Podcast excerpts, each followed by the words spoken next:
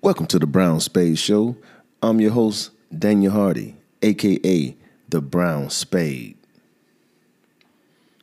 Well, b- before I begin this show, I want to thank all the frontline workers out there, the essential workers out there who are putting it down every day. I also want to um, send my condolences to the people who've passed away during this pandemic that we're going through.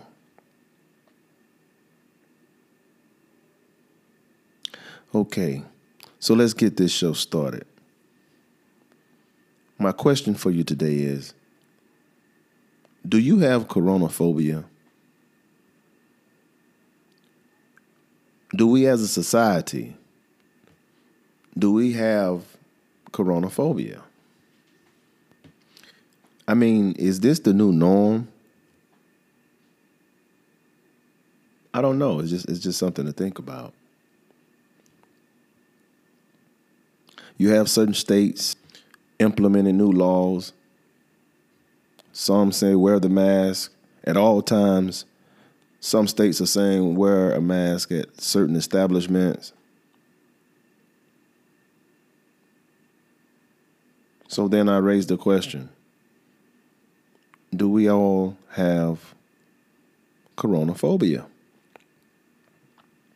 Yeah, I get it. I, I get it. You know, wash your hands for 20 seconds or more. Keep proper distance. I get it. But I think we all have a little coronaphobia right now. Due to Dr. Fauci, Fauci and, and the news media, I mean, it's, it's just like a constant reminder. Day in, day out, corona, corona, corona, corona. Day in, day out. The same, the same, the same, the same. And I, I think with all this going on, we're hearing this stuff every day. I think we're all becoming a little paranoid because of the information that we're consuming. Now, granted, we should be concerned because it is a pandemic. But we also have to use our common sense as well, in my humble opinion.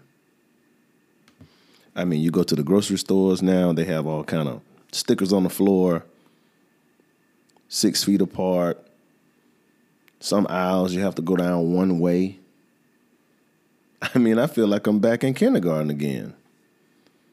What the hell is going on around here? Is this the new norm? If so, I don't want to be a part of it. So, meanwhile, some of the borders in certain countries have, have opened up. And I hadn't seen my wife in four months. So I bought the first ticket I can buy. I was so happy to be on the plane.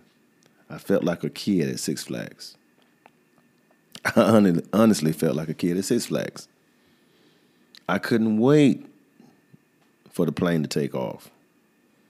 Because somewhere in my mind, I was just hoping, please don't cancel this flight while we're sitting on it. Please don't change your mind. Because of all the, the information that we're receiving on a daily basis. When that plane took off, I felt so free. I felt so liberated. I felt a sense of norm again, if you know what I mean. So we finally touched down in Santo Domingo, and my driver was, driver was waiting for me. Thank you, Robert. Mucho gracias, hermano, for waiting for me because the line was extremely long. But I was so happy, I didn't mind. I had a lot of patience in me. I was ready to come home to see my wife and my son. I mean, granted, four months is a long time when you hadn't been laid. I mean, I had a load. I had a full, fully loaded weapon, figuratively. so I couldn't wait to get home to see my wife.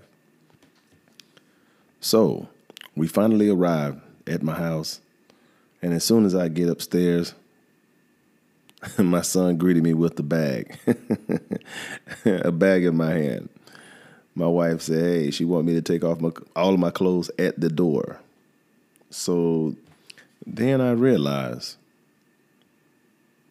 that we all have coronaphobia. And it's not just an American thing, it's a global thing. I think the rules are a little more enforced in my wife's country. They even want you to drive with your mask on. That is mandatory. And I'm still trying to figure out how can I give Corona to myself if I'm in the car by myself, driving in my car? but I have to follow the rules. If those are the laws, we must obey, especially in somebody else's country. So, anyway, back to the story. I had to strip down to my boxers. I was not greeted with a hug and a kiss. My wife told me to clean up, get in the shower, and I did just that. I took the shower from head to toe. And once when I got out of the shower, I was greeted properly. But I understand. I mean, my wife, she's just trying to take precautionary measures to make sure that her family is safe. I get it. So later that day, we sat down and had a conversation. We had a conversation about this pandemic and I was explaining to my wife, and I, and, I, don't get me wrong. Again, I, I do believe that Corona exists, but I do also think that it is over exaggerated to bring fear, and people and certain corporations are making tons of money from our fear, and it's just something to think about. But anyway, back to my story. so the next day, we went to go see my mother-in-law. Went to pay her a visit and my brother-in-law was there and sister-in-law was there and they, their kids were there and you know I, I can feel the energy you know i have a very good feel for, for people i can feel the vibration whether it's a good or bad feeling when i'm in the area so five minutes late five minutes later my brother-in-law he he you know he greeted me with the fist bump so now the fist bumping thing has become the norm on a global scale. I mean, they even got my nephew shook. I noticed his energy was different too. he normally greets me with a hug and no, no, no, not this time. Because you know how kids are. Kids will follow their parents. And it never fails. Whatever the parent fears, so does the kids. Why? Because kids love and respect their parents. I mean, this thing getting so crazy now, they're talking about should the kids go to school? Should they not go to school? Are they going to have classes online? Are they going to work or uh, go to school a, a few days out of the week? Are they just going to do homeschool? Who knows? At this point, it's all jacked up. And all of this is predicated on fear. So, to my people out there who work in a nine to five, you're to have to get over this fear. For those of you who have lost the job, the, those unemployment checks that are about to cut off, you're to have to get over the fear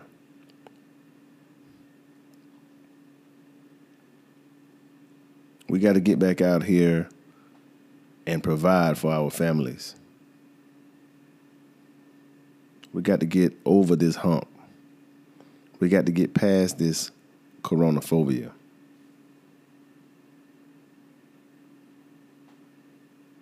Like I've said in the past, I refuse to live in fear.